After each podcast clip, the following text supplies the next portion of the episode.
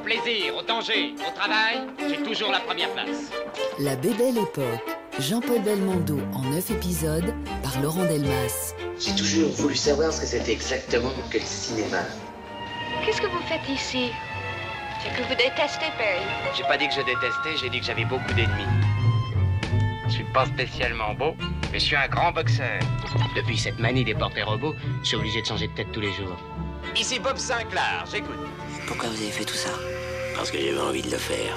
France Inter, RTS La Première. RFI, RTBF La Première. Radio-Canada.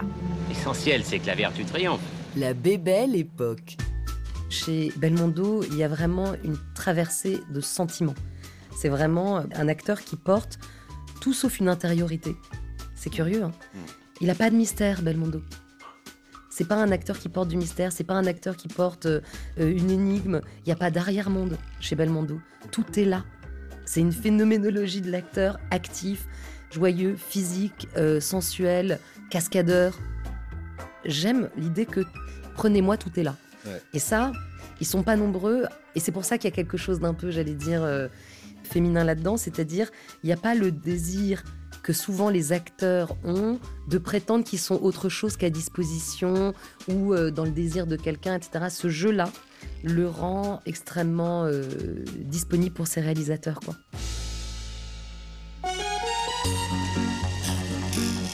Jean-Paul Belmondo d'À bout de souffle à l'As des As par Laurent Delmas. Vous m'avez pas tout dit, Delmas. Cette absence de mystère dont parle sans ironie la cinéaste Rebecca Zlotowski à propos de Jean-Paul Belmondo pourrait bien être l'un des marqueurs principaux qui le distingue de son meilleur ami ennemi professionnel, Alain Delon. La pratique récurrente de la cascade apparaissant alors comme l'alternative la plus crédible à ce mystère. Là où le mutique Delon, au regard d'acier, esquisse un geste décisif ou fatal, le virevoltant Belmondo multiplie les prouesses physiques, un large sourire aux lèvres, et comme si de rien n'était. Un as des as de la cascade d'autant plus plébiscité par le public qu'il prend tous les risques et refuse les traditionnelles et rassurantes doublures. L'un de ses réalisateurs fétiches, Georges Lautner, a parfaitement résumé cette alchimie. Ce n'était pas la cascade en soi qui était intéressante, c'est le fait que ce soit Belmondo qui la fasse. Qu'il incarne un brigand du XVIIIe siècle, un flic à Paris ou un braqueur à Montréal, Belmondo assure le show en exécutant lui-même des cascades réglées au préalable avec ses deux complices, Claude Carlier pour la préparation physique et Rémi Julienne pour les scènes motorisées notamment. Dans L'Animal de Claude Zidi, Belmondo ira même jusqu'à jouer le rôle d'un cascadeur, second degré compris. Voyage au pays d'un comédien né sur les planches, mais qui a ensuite virevolté sur les plateaux de tournage comme dans des chapiteaux à ciel ouvert. Alors, comme il le disait lui-même, Allons-y, allons-y. avant l'acteur, il y eut le boxeur. Belmondo a disputé 9 combats en amateur avant de raccrocher les gants en compétition en septembre 1950. De même qu'il avait pratiqué le football au poste de gardien de but. Au micro de la RTBF, il est revenu précisément sur la nécessité d'une formation sportive pour jouer la comédie. Je trouve que les, acteurs doivent tout faire, puisque même autrefois, finalement, dans les, les pantalonnades, c'était formidable, parce que vous avez aussi des, acteurs dans les, improvisations, vous avez des improvisations acrobatiques aussi très fortes. Donc je pense, par exemple, euh, des questions que vous pas me poser, mais le conservatoire, je parle du conservatoire de Paris, qui devrait être la première école de Paris, on devrait apprendre aux gens tout ça. Euh, C'est-à-dire, ils devraient apprendre la boxe, ils devraient apprendre un tas de choses qu'ils n'apprennent pas dans le conservatoire. On leur apprend juste à bien marcher et à bien parler. C'est un peu court pour le cinéma et pour, et pour le théâtre en général, je pense. Même pas un peu d'escrime ou- Il y a un peu d'escrime, mais c'est facultatif. Alors, la plupart des types qui rentrent dans le ne sont pas très sportifs, alors ils n'y vont jamais. Ça devrait être obligatoire, justement. Parce que l'escrime de. ça- Je dis la boxe pas pour que les types deviennent des champions, ils boxent pas et des sports, mais euh, la boxe apprend à bien se servir de son corps. Je trouve que c'est une chose très importante pour le, le métier d'acteur. La danse La danse, oui, c'est très bon aussi. Mais euh, j'étais plus doué pour le sport que pour la danse. Au sein de cette formation initiale, comme on l'a vu, la boxe a tenu une place particulière. Est-ce vraiment à cause d'elle que le nez de Belmondo fut cassé, donnant à son visage une gueule incomparable? Les versions divergent, et à vrai dire, peu importe. Il est probable que l'histoire n'en eût pas été changée. Mais du boxeur à Cyrano, l'appendice nasal a beaucoup compté dans la carrière de l'ancien boxeur. Jean-Paul Belmondo, vous avez retrouvé dans le ring une ambiance qui vous a été familière. Quelle distance sépare Belmondo acteur de Belmondo boxeur? Vous avez la distance à l'époque où je faisais de la boxe. j'envisageais tout de même d'être acteur, puisque quand j'ai arrêté, je suis devenu, je suis rentré dans un cours tout de suite, et la distance parcourue, c'est surtout des étapes d'acteur de théâtre par petits rôles pour arriver jusqu'à aujourd'hui à jouer un boxeur, ce que j'étais avant. Ce que je voulais vous demander, c'est ce que pense de Belmondo acteur, de ce qu'a été Belmondo boxeur. Alors, ah, pour moi, il n'y a pas de, pour moi, il a pas de différence. Je suis toujours le même, puisque aujourd'hui, je me retrouve devant Ozel. À l'époque, je m'entraînais déjà avec lui. Alors pour moi, il n'y a pas de changement. On a vieilli, c'est tout. Vous avez connu les projecteurs dans les rings. Maintenant, vous connaissez les Sunlight dans les studios. Lesquels préférez-vous? Bah, C'est-à-dire que finalement, je crois que j'étais plus fait pour être sous les Sunlight des studios. Et de toute façon, à mon âge, je préfère ceux des studios. Ce n'est pas un grand âge. Non, mais enfin, pour le sport, ça commence. Si la pratique du football a laissé moins de traces sur le corps de Belmondo, elle a tout autant participé à cette formation initiale qui fit de l'acteur un sportif à vie, pratiquant chaque matin des exercices physiques. Et comment vous entraînez-vous pour tourner toutes ces séquences de cascadeurs, Jean-Paul? C'est vrai que je m'entraîne pas vraiment. J'ai une. Euh, je reste en condition parce que je vais de temps en temps m'entraîner à, la Via Club chez Dupin où je boxais avant, avec Ozel. Alors je, je suis un peu l'entraînement, un peu de sac de sable, un petit round avec euh, Ozel. Et puis souvent le dimanche, je joue euh, au football tout ce qu'il y a de plus amateur. Oui, pas en première division. Non, non, pas en première division. Ni division d'honneur. Et euh, vous jouez à quelle place Gardien de but. Pourquoi? Parce que c'est moins fatigant que jouer avant-centre bah, Peut-être, oui. non, puis euh, j'aime bien plonger. Il y a les plongeons. ça, on fait un peu de. Petit débat, un, petit débat pour changer. Alors oui, une condition physique que Belmondo juge manifestement indispensable et indissociable de son métier d'acteur mais la certitude également que la boxe notamment a des vertus positives sur le tempérament. Sur les plateaux, comme sur le ring, c'est un combat avec ses jambes et ses bras, mais avec sa tête tout autant et le moral qui va avec. C'est l'occasion de rappeler que, notamment dans L'aîné des fers chauds de Jean-Pierre Melville, Belmondo incarne un Michel Naudet, un boxeur que son manager vient de remercier parce que ce dernier a compris que le jeune homme n'a pas assez de punch pour devenir un grand du ring. Et Jean-Paul, que croyez-vous qu'il devienne quand il cesse d'être pour vous Jean-Paul Belmondo? Chaque fois qu'il le peut, en sortant du studio, il redevient l'un de ces boxeurs têtus qui viennent s'entraîner chaque soir après leur travail à l'Avia Club chez Dupin derrière la porte Saint-Martin. Peut-être se dit-il, comme vous, que s'il n'avait pas passé là tant d'après-midi dans son adolescence à l'époque où il séchait les cours du conservatoire, il n'aurait pas aujourd'hui ce profil tendre, sauvage et apparemment méchant de jeune premier blouson noir. Il y a un rapport, vous croyez, entre le fait que vous soyez aussi passionné de boxe et les rôles que vous jouez Oui, certainement, parce que ça m'a apporté un, enfin, cet emploi au cinéma, c'est-à-dire un emploi un peu de, dur. de dur, oui. Et la boxe m'avait donné justement ce, côté enfin, hargneux dans la vie, c'est-à-dire ne pas se laisser démonter quand ça va mal. Qu'est-ce que c'est la hargne bah, La hargne, c'est, euh, pour moi, enfin, c'est le, du moins dans un ring, c'est la volonté de gagner qui vous donne cette sorte de hargne. Et hors du ring eh ben, dans la vie aussi, c'est de s'accrocher quand ça va mal, et puis quand on est un peu désespéré, de ne pas s'écouter, de continuer à lutter. Et je crois que j'ai appris ça avec la boxe. Vous êtes hargneux Ben, quand il le faut, oui, pour, les, pour des rôles surtout. On a dit que vous apportiez une, une, sorte de manière de vivre, on a appelé ça le belmondisme. Ça existe, le belmondisme? Bah, Par exemple, il paraît que vous ne pouvez pas mettre un costume comme tout le monde. Si vous mettez un costume, il est déformé tout de suite, c'est vrai? Oui, ça c'est vrai. je suis plus à l'aise quand je suis avec un col roulé. Je sais pas, d'abord quand je suis dans un costume. D'ailleurs, je mets des costumes rarement, je mets pour les grandes occasions. Quand je vais à un gala ou une chose comme ça. C'est sans doute ma manière de remuer ou de bouger. Ça ne convient pas tellement à mes costumes. Et une cravate Pas une cravate, j'ai commencé à m'habituer un petit peu, mais euh, ça a été dur aussi. C'est évidemment ce goût absolu du sport sous toutes ses formes qui a conduit l'acteur Belmondo à devenir un cascadeur hors pair, véritable ovni dans le cinéma hexagonal aux côtés de Jean Marais. Drôle de coïncidence d'ailleurs. En 1957, dans César et Cléopâtre de Georges Bernard Shaw, monté au théâtre Sarah Bernard à Paris par Jean Le Poulain, le second rôle Belmondo, alors âgé de 24 ans et dans le rôle d'une sentinelle, donne la réplique à Jean Marais, qui joue César. En guise de réplique, c'est en fait un javelot que le jeune et intrépide soldat doit lancer sur l'empereur. Dès les premières répétitions, Belmondo a exécuté le lancer parfait et Jean Marais une esquive qui ne l'était pas moins. Du moins si on en croit Claude Carlier, le futur coach de Belmondo en cascades diverses et qui fut le témoin de ce duo théâtral. Et Belmondo, quelques années plus tard, de dire l'importance de l'entraînement dans cet art si délicat de la cascade. Si vous aviez devant vous un jeune acteur qui fasse sa première cascade, quel est le conseil que vous lui donneriez avant tout? Bah, Avant tout, je dirais de bien réfléchir à ce qu'il va faire, d'étudier, de savoir ses moyens physiques aussi, parce que si vous tombez par terre, si vous chutez, si vous vous pendez par les bras, il faut quand même avoir des bras. Si vous avez des, des petits bras comme ça, il n'y a pas beaucoup de chances de rester pendu. vous vous entraînez comment? Moi, je fais des tractions, je fais de, je joue au football, je fais des poids, je fais un peu tout. Vous faites combien de tractions par jour? 200 au tapis.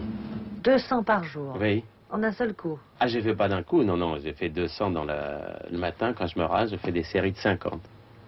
C'est comme ça que j'ai gardé mon teint de jeune fille. si je me fais pas doubler, c'est d'abord par, par goût, parce que j'aime bien le sport. Et c'est une occasion de jouer la comédie et en même temps de faire du sport, parce que souvent, entre, je n'ai pas le temps d'aller en faire. Alors j'en profite d'en faire avec les films. Et puis en plus, euh, je trouve que c'est pas agréable quand on joue un rôle. Si par exemple il faut se pendre en haut d'un building, que ce soit un autre qui le fasse à, ma place, parce qu'à ce moment-là, je reste sur un fauteuil et je m'ennuie énormément. En plus, comme je me sens capable de le faire, autant le faire moi-même.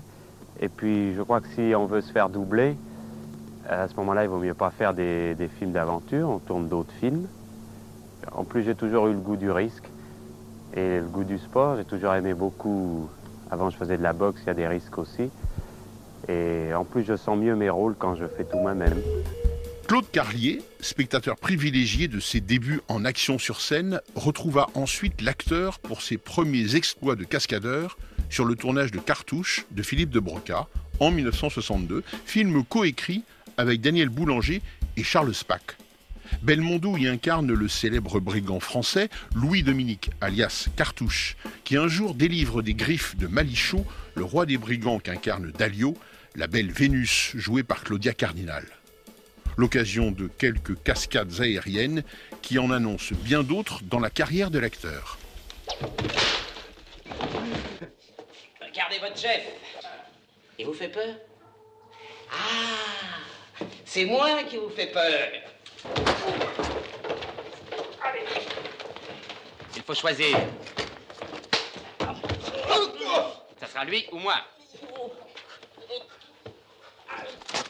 Ah Et les autres? Il n'y en a pas d'autres? Dommage que j'aime les lieutenants. J'aime les braves. Et maintenant, mon or. Où est-il?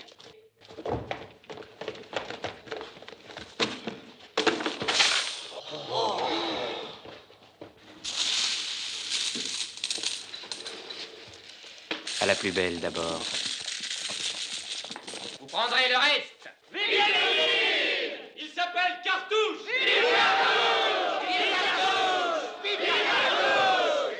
Qui est notre chef?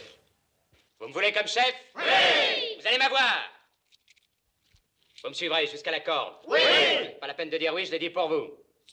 J'oublie dans le passé. Et voici mes lois. Pas de meurtre. On ne s'attaque qu'aux grands. Toi, le comptable, tu feras des parts égales. Et avec élégance. J'ai dit.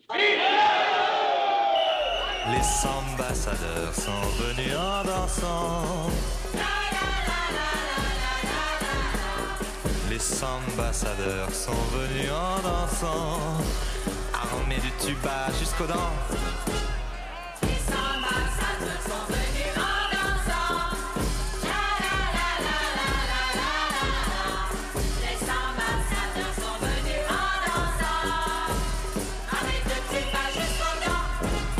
Y a pas le feu pour se faire casser la gueule. Y a pas le feu quand le ciel est bleu. Mieux vaut danser, s'amuser, s'amuser.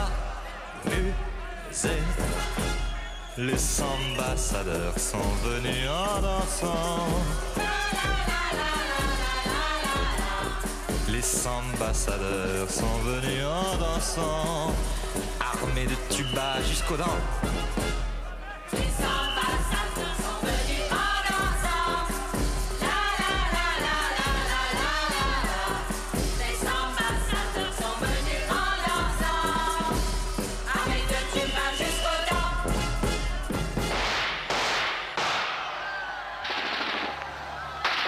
Lui, c'était plutôt un as de la voltige musicale, Les Ambassadeurs de et par Serge Gainsbourg. France Inter, RTS La Première. RFI, RTBF La Première. Radio-Canada. La Bébelle Époque, par Laurent Delmas. Deux ans après Cartouche, Belmondo tourne L'homme de Rio, sous la direction de Philippe de Broca, sur un scénario coécrit avec Jean-Paul Rapneau, Ariane Nouchkine et Daniel Boulanger. C'est Gilbert Yves Delamarre de la Villeneuve, de Chenevarin, dit Gilles Delamarre, qui en régla toutes les cascades, déclarant alors à propos de l'acteur Il est plus doué que moi, il n'a peur de rien, il a une souplesse étonnante et des dons physiques incroyables. À la sortie du film, une émission de télévision révèle que c'est bien Belmondo qui escalade la façade d'un immeuble. À partir de là, les spectateurs identifient Belmondo à ses rôles de casse-cou séducteur, prêt à prendre tous les risques, un sourire moqueur aux lèvres. Et le réalisateur Philippe de Broca de revenir sur cet aspect du phénomène Belmondo, lequel évoque dans la foulée l'une des scènes les plus dangereuses du film. Jean-Paul, il est merveilleux parce que alors on, on lui dit bon alors voilà tu euh, Par exemple, tu- pour l'homme de Rio, enfin. tu vas de là à là, tu sautes alors t'as 15 étages là sous les pieds. euh, hein, oui, ah bon, bon, euh, bon. Et puis alors quand je, je devais dire moteur, la claquette, et puis il partait. Alors, euh, alors hop, il part, il saute magnifiquement, il fait d'ailleurs éventuellement un, un saut périlleux au milieu, une pirouette de l'autre côté, une grimace, on coupe et puis on passe à autre chose. enfin. C'est ça. Mais pour le texte, euh, il, comprend très bien ce qu'il dit quand même. Ah non, mais le texte c'est pareil. Le texte, on lui. non, mais c'est. Non, mais je veux. Non, j'ai l'air de dire du mal de Jean-Paul. Oh non, non, un- pas du tout. C'est un comédien que j'admire profondément et que j'aime en plus. Enfin, lui, le personnage. Mais euh, lui, non. On prend le scénario comme ça et avant de tourner, j'ai dit tiens, regarde ça. Tu vois, tu dis ça, tu dis ça. Il dit ouais, ouais, euh, bon, bon. Oui, bon, d'accord. Oui. Tu veux pas qu'on change un truc Euh, Non, non, ça va. Pour le... Tu veux pas un mot, un truc Non, non, ça va. Et pof, il vous largue le texte comme ça, euh, en place. Euh, On dit attention, tu t'arrêtes. t'as un- Oui, je suis d'accord. C'est- vraiment la grâce continuelle. Et, et maintenant, euh, nous allons parler d'une séquence sans doute la plus, la plus dangereuse pour vous de tout le film. Une séquence que les spectateurs qui verront L'homme de Rio ne verront pas à l'entier, ils verront simplement une partie. Nous allons en prendre, nous, la continuité. Euh, Jean-Paul, expliquez-nous ce qui s'est passé pour vous vers la fin de ce trajet sur le filet. Oui, c'est d'abord, vous, vous allez voir, il y a un câble qui va d'un immeuble à l'autre et je devais euh, partir d'un immeuble et aller de l'autre côté. Et euh, Gilles Delamarre avait installé ce câble. À combien du sol? Oh, je sais pas, ça fait, ça fait à peu près 40 mètres, je crois, à peu près tout là-haut. Enfin, ce qui comptait, c'est que le câble soit surtout costaud, parce que j'avais pas envie, de, entre les deux, de descendre. Delamarre avait très bien réglé ça, l'avait essayé lui-même, et il m'avait dit, tu peux y aller, mais méfie-toi, euh, tu vas prendre beaucoup dans les bras. C'est-à-dire que arriver vers le, le milieu, c'est là où tu vas avoir du mal, tes bras risquent de t'engourdir, et tu risques d'avoir ce qu'on appelle le, le bras blanc. Enfin, Oui, oui. Le sang qui se retire. euh, C'est ça. Et alors, je, je suis donc parti sur euh, mon câble. Enfin, je me sentais bien, je le tenais bien. Et je ne pensais plus du tout à ce bras blanc. Et arrivé au milieu, j'ai vraiment attrapé le, le bras blanc. J'ai eu le, le bras qui s'est en- engourdi complètement. Je- C'est-à-dire que je serrais, mais je n'avais vraiment plus aucune force dans le, dans le bras. J'avais l'impression que ma main, il y avait 40 kilos dans la main, je ne pouvais même pas la lever. Et je savais qu'en arrivant au bord, tout au bord, j'allais trouver la margelle où je pourrais me... Alors on me disait plus que, plus que 3 mètres, plus que 4 mètres. Et je crois que vraiment là, pour moi, ça a duré des, heures. Parce que finalement, ça va assez vite, mais j'ai eu l'impression d'être resté sur ce câble 3 heures parce que... Et arrivé au bout, enfin mes pieds ont tombé, mais j'étais arrivé. Carlier, Delamarre, Lanier, mais également le célèbre Rémi Julienne. Le cascadeur Belmondo s'est toujours entouré des meilleurs pour mettre au point, préparer et répéter ses prouesses virevoltantes. Décrit comme le casse-cou du cinéma français, Rémi Julienne a cumulé au long de sa carrière 1400 productions, dont 400 films de cinéma. Parmi ces derniers, pas moins de 14 avec Belmondo. Le cerveau, l'alpagueur, l'animal, flic ou voyou, le guignolo, joyeuse Pâques, hold up, le professionnel et l'as des as, entre autres.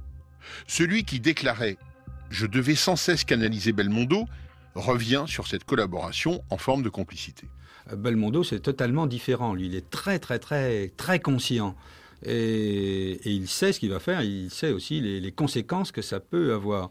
Mais il est, il est parti dans cette ligne de conduite et, il y va. Il a aussi une confiance absolue. On, a absolu, on vient de finir je viens de finir avec lui le film L'As des As de ah oui. Gérard Houry, qui comporte de nombreux gags, comme d'habitude avec Gérard Houry.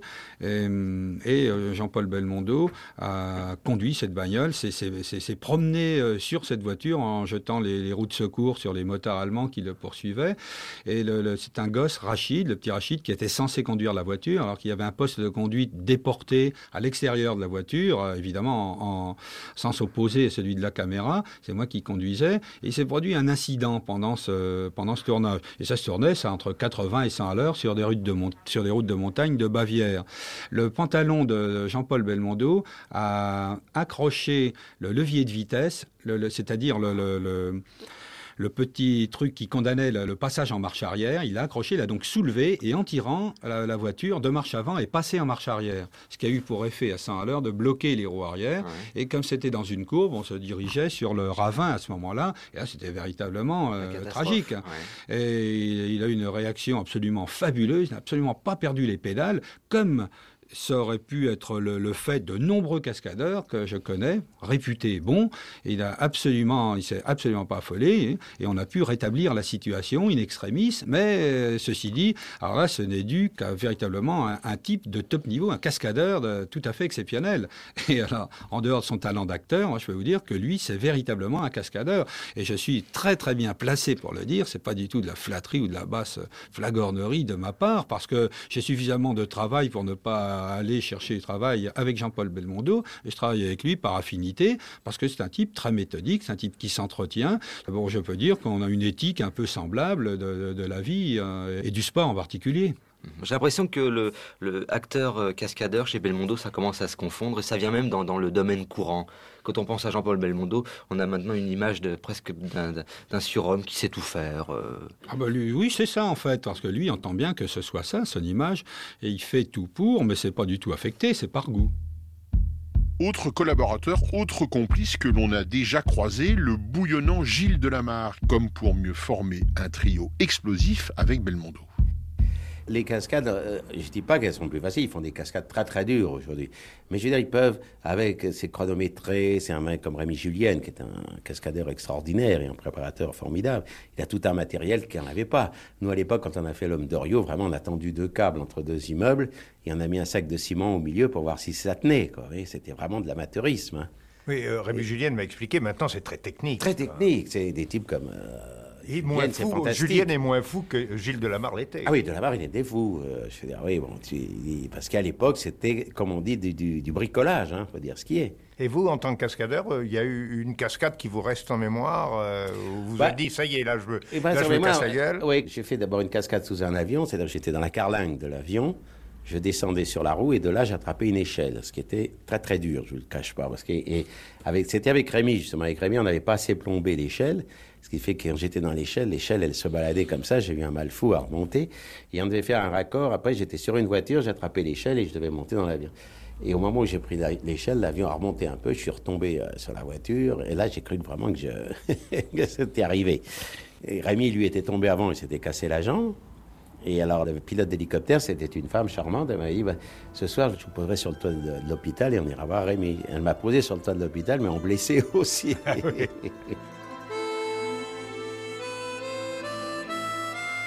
C'est toujours au cours de ces années 80 que Belmondo croise à nouveau Claude Carlier, l'homme de cartouche. Notamment pour Le Guignolo, réalisé en 1980 par Georges Lautner, sur un scénario de Jean Herman et des dialogues d'Audiard. Belmondo, devenu alors définitivement Bébel, y joue le rôle d'Alexandre Dupré, alias Alexandre de Vallombreuse, roi de la cambriole et de la cabriole, y compris en caleçon à pois sous les lambris vénitiens un bébel fricotin, selon la malicieuse expression d'Alexandre Grenier. Delamarre, avec Claude Carlier, s'occupe d'organiser ses exploits sur le ton de la comédie débridée et loufoque. Et Lautner et lui s'en souviennent encore longtemps après la fin d'un tournage sur les chapeaux de roue. Je voudrais que vous m'expliquiez tout de même ce qui différencie Jean-Paul Belmondo par rapport à tous les, les acteurs que vous avez, j'allais dire, dirigés dans votre déjà longue carrière, à travers tous les exploits, les cascades que vous avez pu réaliser depuis 18 ans que vous êtes dans ce métier, même 20 ans. Euh, Est-ce que Belmondo prend plus de risques que les autres? Est-ce qu'il est plus costaud que les autres? Est-ce qu'il est plus inconscient que les autres? Non, c'est un peu tout ça, mais sans l'inconscience. Ce qui est merveilleux avec Jean-Paul, c'est qu'il possède, puisque vous me demandez des confidences, trois qualités rares. Il a d'abord des moyens physiques exceptionnels.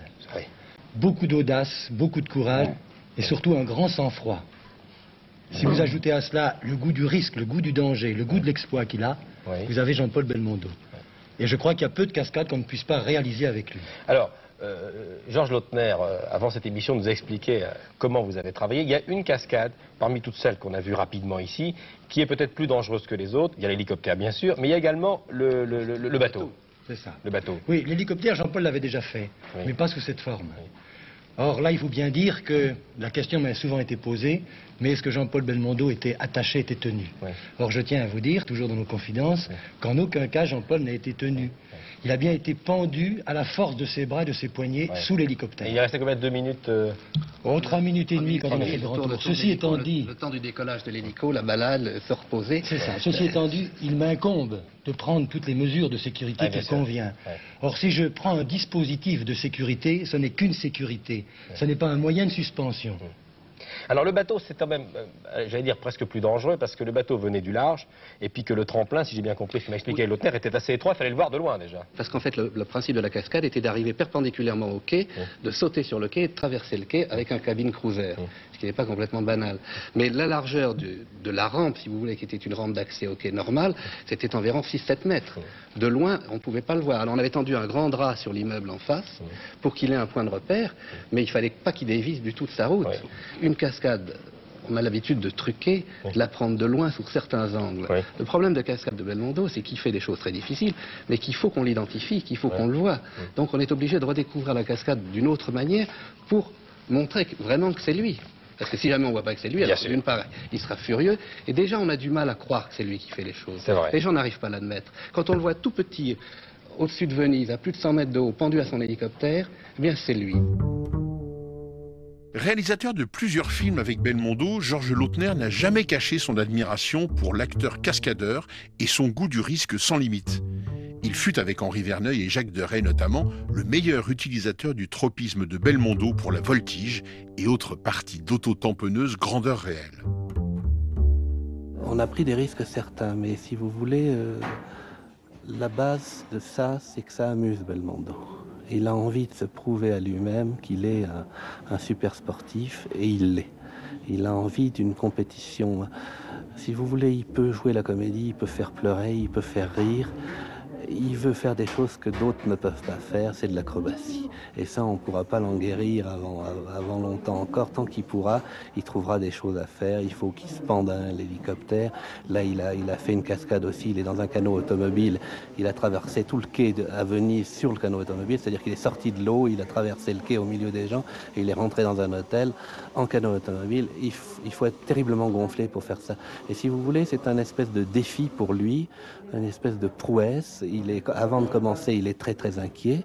Et puis il y va, il se plonge dans le problème, il a peur et il surmonte sa peur. Et c'est une espèce de volupté pour lui. Le moins que l'on puisse dire, c'est que Belmondo reste plutôt discret sur ses exploits de cascadeur. Il s'amuse même de l'incrédulité de certains de ses spectateurs. On a trop dit que le cinéma, il y avait du trucage qui a embrouillé un peu les gens et qui se sont dit, même alors, si vous voulez, si vous sautez du cinquième étage dans des cartons, ils finissent par dire, ah, il y a des cartons, il y a du trucage, vous voyez, je veux dire. Et, c'est bien que les gens voient que les, que les acteurs peuvent faire des, choses aussi, que c'est pas des manchots et des... A- Parce qu'il y a un peu toujours la réputation comme ça, de dire, ah ben non, c'est pas l'acteur qui fait. Bon, il y a des acteurs qui se font doubler et, et c'est pas une honte, hein, je vais pas dire ça. Mais bon, moi j'aime ça et, ça me fait plaisir que les gens le savent. Mais vous savez, de toute façon, il y aura toujours des gens qui vous diront, euh, ah ben c'est pas vous. euh. Euh, moi je peux vous raconter une histoire vite fait qui m'était arrivée. Je faisais un numéro au cirque, vous savez, sur un, un fil de fer avec une moto. Après je tombais en panne, je poussais la moto, enfin tout un truc. Et je fais mon numéro, ça se termine. Et à la sortie, il y a un mec qui m'a fait chapeau pour le trucage. Alors j'ai dit, bon, de ce jour-là, je me suis dit, il y a toujours quelqu'un. Ça nous est arrivé aussi quand je faisais peur sur la ville, sur les galeries Lafayette. J'étais en haut sur le toit et il y avait une bonne femme qui expliquait à mon ami Charlie, il disait, euh, vous voyez le type qui est là-haut, vous croyez que c'est Belmondo? Ben c'est pas Belmondo. Alors lui, il l'avait agrippé quand je suis redescendu. Elle a dit, oh, je m'excuse monsieur. Euh, Parce qu'il y a une chose un peu ancrée dans la tête des gens. Si je, si je peux servir à ça, c'est déjà pas mal aussi. Mais je crois qu'un type comme Jean Marais, euh, qui était une grosse vedette, disons, a fait, a fait des, très très belles cascades, était un bel exemple aussi. Mais je fais parce que j'aime ça, parce que ça me, je prends un grand plaisir, puis je pense que pour le public, c'est quand même mieux, parce qu'il ressent quelque part quand vous êtes là, que, que c'est vous, euh, il y a une autre émotion qui passe, autre chose. Bon, demain, je vais faire un saut. Si c'était pas moi, si c'était Rémi qui saute, puis après moi je m'assierais pour faire le raccord, euh, j'aurais tellement honte que je serais incapable de bien jouer. Ça compte aussi, ça, vous voyez. Et puis en, en dehors de ça, que ça me donne une grande joie, puisque c'est moi la plupart des temps qui demande les cascades dans les films, qu'on les mette. France Inter, RTS La Première. RFI, RTBF La Première. Radio-Canada. La Bébelle Époque, Jean-Paul Belmondo d'À bout de souffle à l'As des As, par Laurent Delmas. Pour son premier rôle de flic à l'écran, lui jusque-là l'éternel voyou voleur du cinéma français, Jean-Paul Belmondo, à l'heure de la quarantaine, n'a pas lésiné sur les cascades. Dans Peur sur la ville, réalisé par Henri Verneuil en 1975, sur un scénario coécrit avec Francis Weber et Jean Laborde, il incarne le commissaire Letellier à la poursuite de Minos, un redoutable tueur en série. Une scène de course-poursuite sur le métro aérien parisien devient mythique. Belmondo et Verneuil reviennent sur cette cascade qui fit grand bruit après avoir nécessité trois semaines de préparation intensive et minutieuse, selon son concepteur Claude Carlier.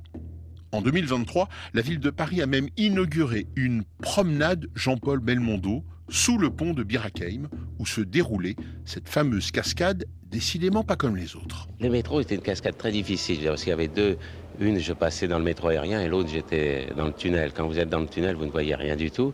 Alors ça, c'est assez angoissant quand le métro se, met en marche, parce qu'il y a des fils hein, au-dessus de vous. C'est ça que le spectateur ne voit pas bien. Et puis bon, quand je rentrais dans la station, je me mettais debout. Il fallait que je replonge au moment euh, euh, où ça arrivait. Bon, là, j'étais un peu blessé parce que le métro avait été euh, dépassé. J'avais tapé le bras, mais il valait mieux taper le bras que la tête. Et dehors, je l'ai vécu. euh, C'était assez étonnant parce qu'on m'avait mis des bouts de chatterton pour que je puisse voir les petits fils euh, pour me coucher. Et ce que le spectateur ne voyait pas, si vous voulez, c'est les, les hors cascades, c'est que pour rentrer sur la station Grenelle, d'où j'étais, je ne pouvais pas rentrer. Donc il fallait que je me déplace en vitesse au moment de rentrer sous la station pour me refoutre au centre pour pas me faire euh, raboter. Donc tout ça, c'était un petit travail qui demandait euh, beaucoup de vivacité. Et de... Puis quand même, il y a l'électricité, ça fait peur. Euh, on prenait, à part, à part sous le tunnel, parce qu'on attendait à 2 heures du matin, mais, mais le, tunnel, le, le métro aérien était le vrai métro. C'est-à-dire, euh, il y avait les, les, les- les spectateurs, mais les, les voyageurs étaient dans le, dans le wagon. D'ailleurs, il y avait une histoire qui est vraie. Il y a le chauffeur du train, le mécanicien, à un moment donné, il est descendu et il m'a dit euh, Chapeau, mon vieux, euh, pour 100 millions, moi, je ne ferais pas ça. Et je lui ai répondu Moi non plus.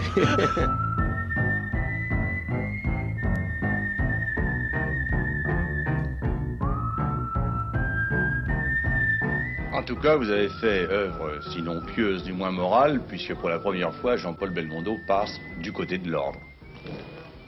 Encore une fois, ça n'est pas de la préméditation. Euh, il pourrait aussi bien être d'un côté de la barricade et de l'autre, dramaturgiquement, toutes les histoires de voleurs et de gendarmes, eh bien, il y a un gendarme qui poursuit le voleur. Dramaturgiquement, le rôle du voleur est un très bon rôle et le rôle du gendarme est un très bon rôle. Euh, je crois que Jean-Paul en a interprété quelques-uns de voyous, c'est-à-dire il était de l'autre côté. Ce n'est pas du tout pour le mettre dans le droit chemin qu'il joue là le rôle d'un commissaire de la brigade criminelle. Ces cascades, aussi périlleuses soient-elles, viennent en contrepoint de moments, sinon de comédie, du moins de baisse de tension. À l'instar de telles scènes avec le supérieur du commissaire Letellier, ou bien encore, et sur un mode plus ironique, un dialogue entre le commissaire et une infirmière. Pour la première fois dans l'histoire du crime, un assassin accuse la police de l'avoir laissé s'enfuir délibérément.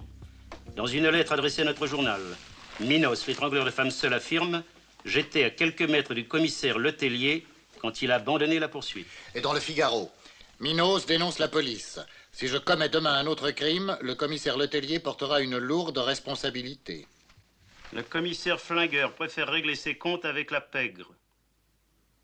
Entre Minos l'étrangleur et Marcucci le truand, le tellier guidé par une vieille rancune, etc., etc.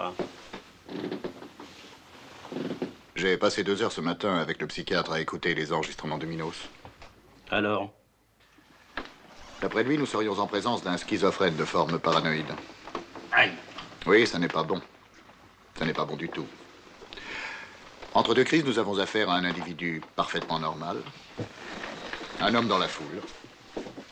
Et cet homme qui a sans doute l'estime de sa concierge et de ses voisins se transforme brusquement en fou sanguinaire et condamne à mort tous ceux qui ne partagent pas sa conception de la morale. Minos, c'est une affaire formidable. N'importe quel flic supplierait à genoux qu'on la lui donne. Pas moi. Marcucci, dans un, cinq, dix ans, j'aurais fini par l'avoir. C'est ma catégorie. Mais le schizo, machin, tendance paranoïde, c'est pas mon truc, ça. Je trouverai pas la distance. Alors, monsieur le directeur, je vous demande de me retirer de l'affaire. Voilà. Le tellier Vous ne trouvez pas que vous en faites un peu trop Dans le style petite tronche et gros bras, rien dans la tête, tout dans les muscles Dans le fond, qu'est-ce que c'est que les muscles Quelques grammes de gélatine durcie placés où il faut. Ça sert aussi quelquefois à faire des flics vivants. Le tellier, vous êtes commissaire principal à la brigade criminelle, pas videur dans une boîte de nuit. Que vous préfériez le western à l'explication psychologique, ça vous regarde. Mais on ne fait pas toujours ce qu'on aime. Minos vous a dénoncé, le tellier. Il vous a cafeté. Et vous avez un compte à régler avec lui maintenant. Le schizo machin à tendance paranoïde, il vous a foutu dans la merde jusqu'au cou. Et si vous n'essayez pas de vous en sortir, vous pouvez compter sur moi pour vous appuyer sur la tête et pour vous y enfoncer complètement. Je vous demande pardon, monsieur le directeur. Je peux me retirer Je crois que j'ai jamais raconté ça à personne. Heureusement. Hein? Je dis heureusement que vous n'avez jamais raconté ça à personne. Pourquoi?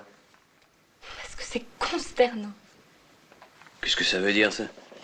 Ça veut dire que le rêve du commissaire Letellier depuis 30 ans, c'est de devenir un gorille. Excusez-moi, mais je trouve ça complètement débile. Oh, mais je l'avais pressenti en lisant les journaux Le commissaire flingueur, l'as de la brigade anti-gang. Je m'attendais à tomber sur un demeuré.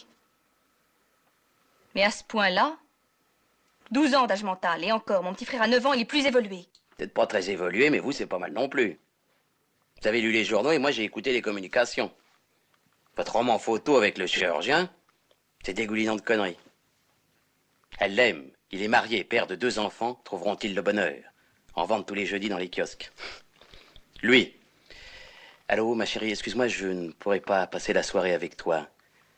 Un confrère étranger qui débarque, sans crier gare. Elle, ne ment pas, tu vas encore passer la soirée avec ta femme. Lui.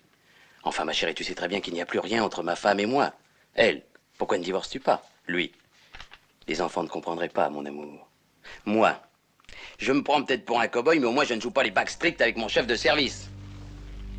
Vous êtes content? Je suis fatigué.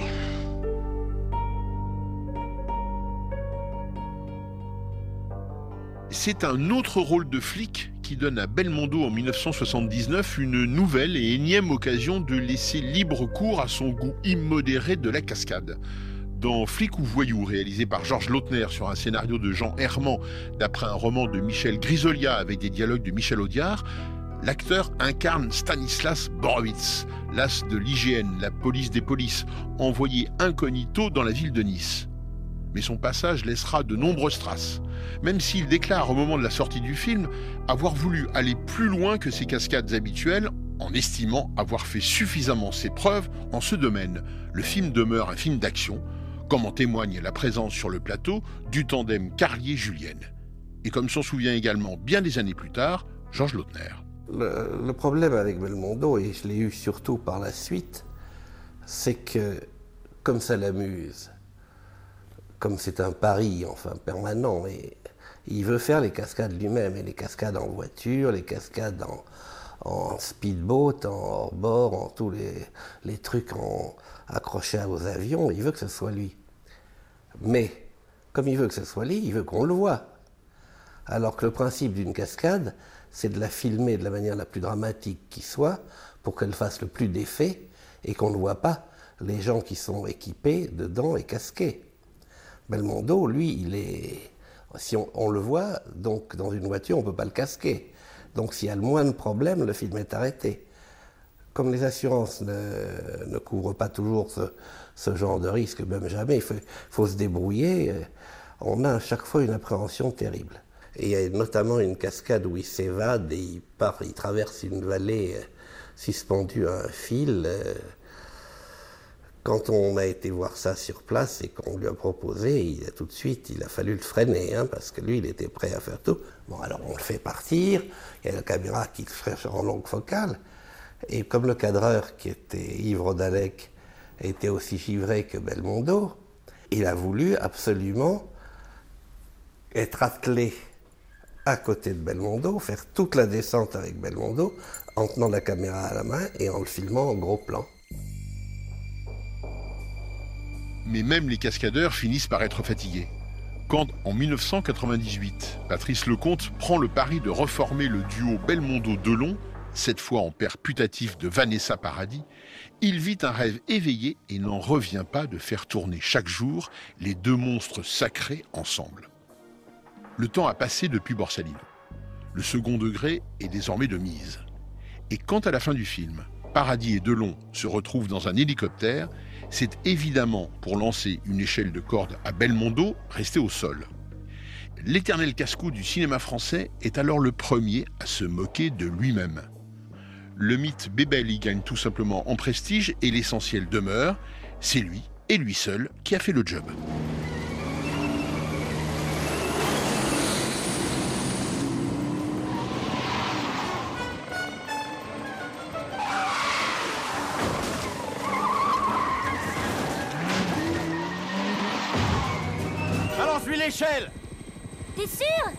Lui faire plaisir, tu vas voir, c'est son grand truc.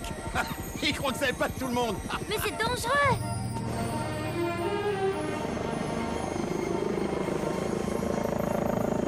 Léo, une surprise pour toi. Oh non, bah non.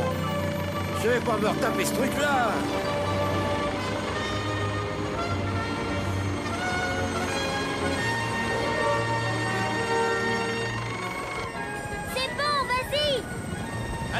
Accroche-toi, Jeannot, c'est reparti pour un tour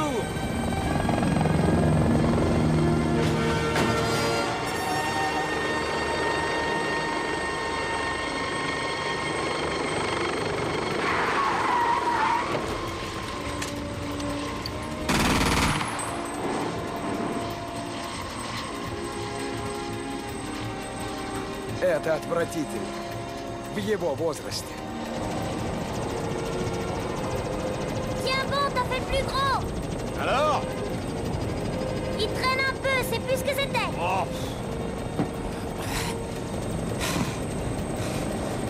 Hein. C'est la dernière... C'est la dernière fois, hein. Non mais c'est vrai, hein. De quoi j'ai l'air.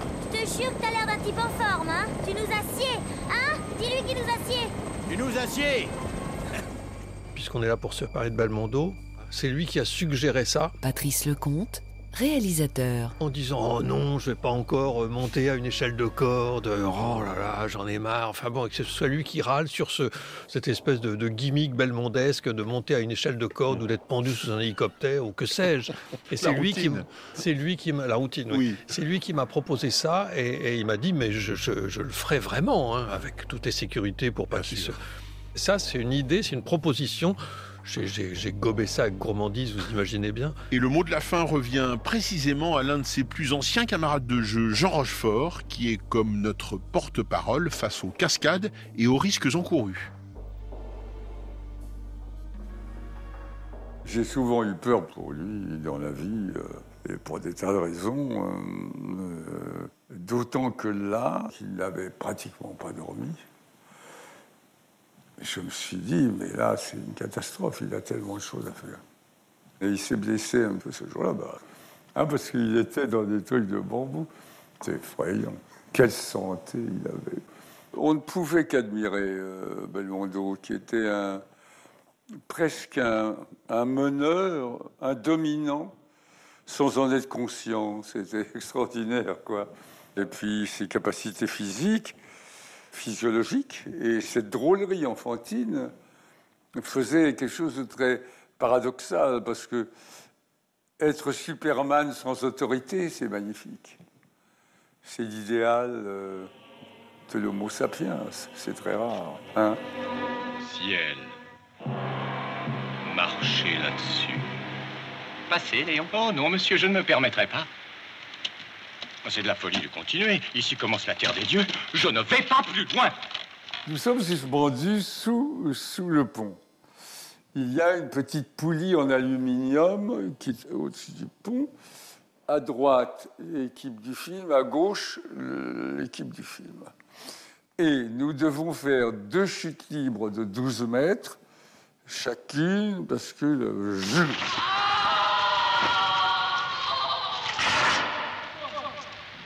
Et nous y sommes, il y a du vent. On a évidemment, on est attaché avec euh, un corset en cuir, là, je ne sais pas quoi on s'appelle. Il fait froid. Et le temps passe et les deux équipes qui sont de chaque côté euh, n'agissent pas. On leur crie, on dit c'est pénible, euh, c'est dur, qu'est-ce qui se passe? Ils ne répondaient pas. C'était un peu inquiétant. Léon, qu'est-ce que vous avez fait avec mes chemises? Quand je voyage à l'étranger, j'épingle toujours tout. Le vol, vous comprenez? Je double vos gages, Léon. Je vous remercie, monsieur, mais je ne peux plus finir. Je suis navré. Jean-Paul craque. Pour la première fois, je l'entends gueuler et crier parce qu'il était plus maigre que moi, donc il avait davantage mal aux côtes avec le fait. Et il hurle, il en a marre, on faites quelque chose, on ne peut pas rester comme ça. Il y avait du ballon parce qu'il y avait du vent. Et la petite euh, roue en aluminium s'était écrasée. Donc on était coincé, il ne pouvait rien faire. À un moment donné, on voit ramper sur ce petit pont euh, des techniciens, et là, ils sont obligés de nous expliquer ce qui se passe. Savoir, il faut nous soulever, euh, glisser une autre petite poulie en aluminium pour remplacer celle qui avait été écrasée par notre poids. Ça dure très très très longtemps. Le vent nous secoue et nous balance. Jean-Paul en a archi marre. Moi, je suis au-dessus de lui et je lui dis Pense que je touche 30 000 francs de moins que ton agent. C'est Marion Philippe qui a préparé cette série et c'est Stéphane Ronxin qui la réalise avec aujourd'hui à ses côtés Benjamin Troncin. Ce sont des professionnels et non des guignolos.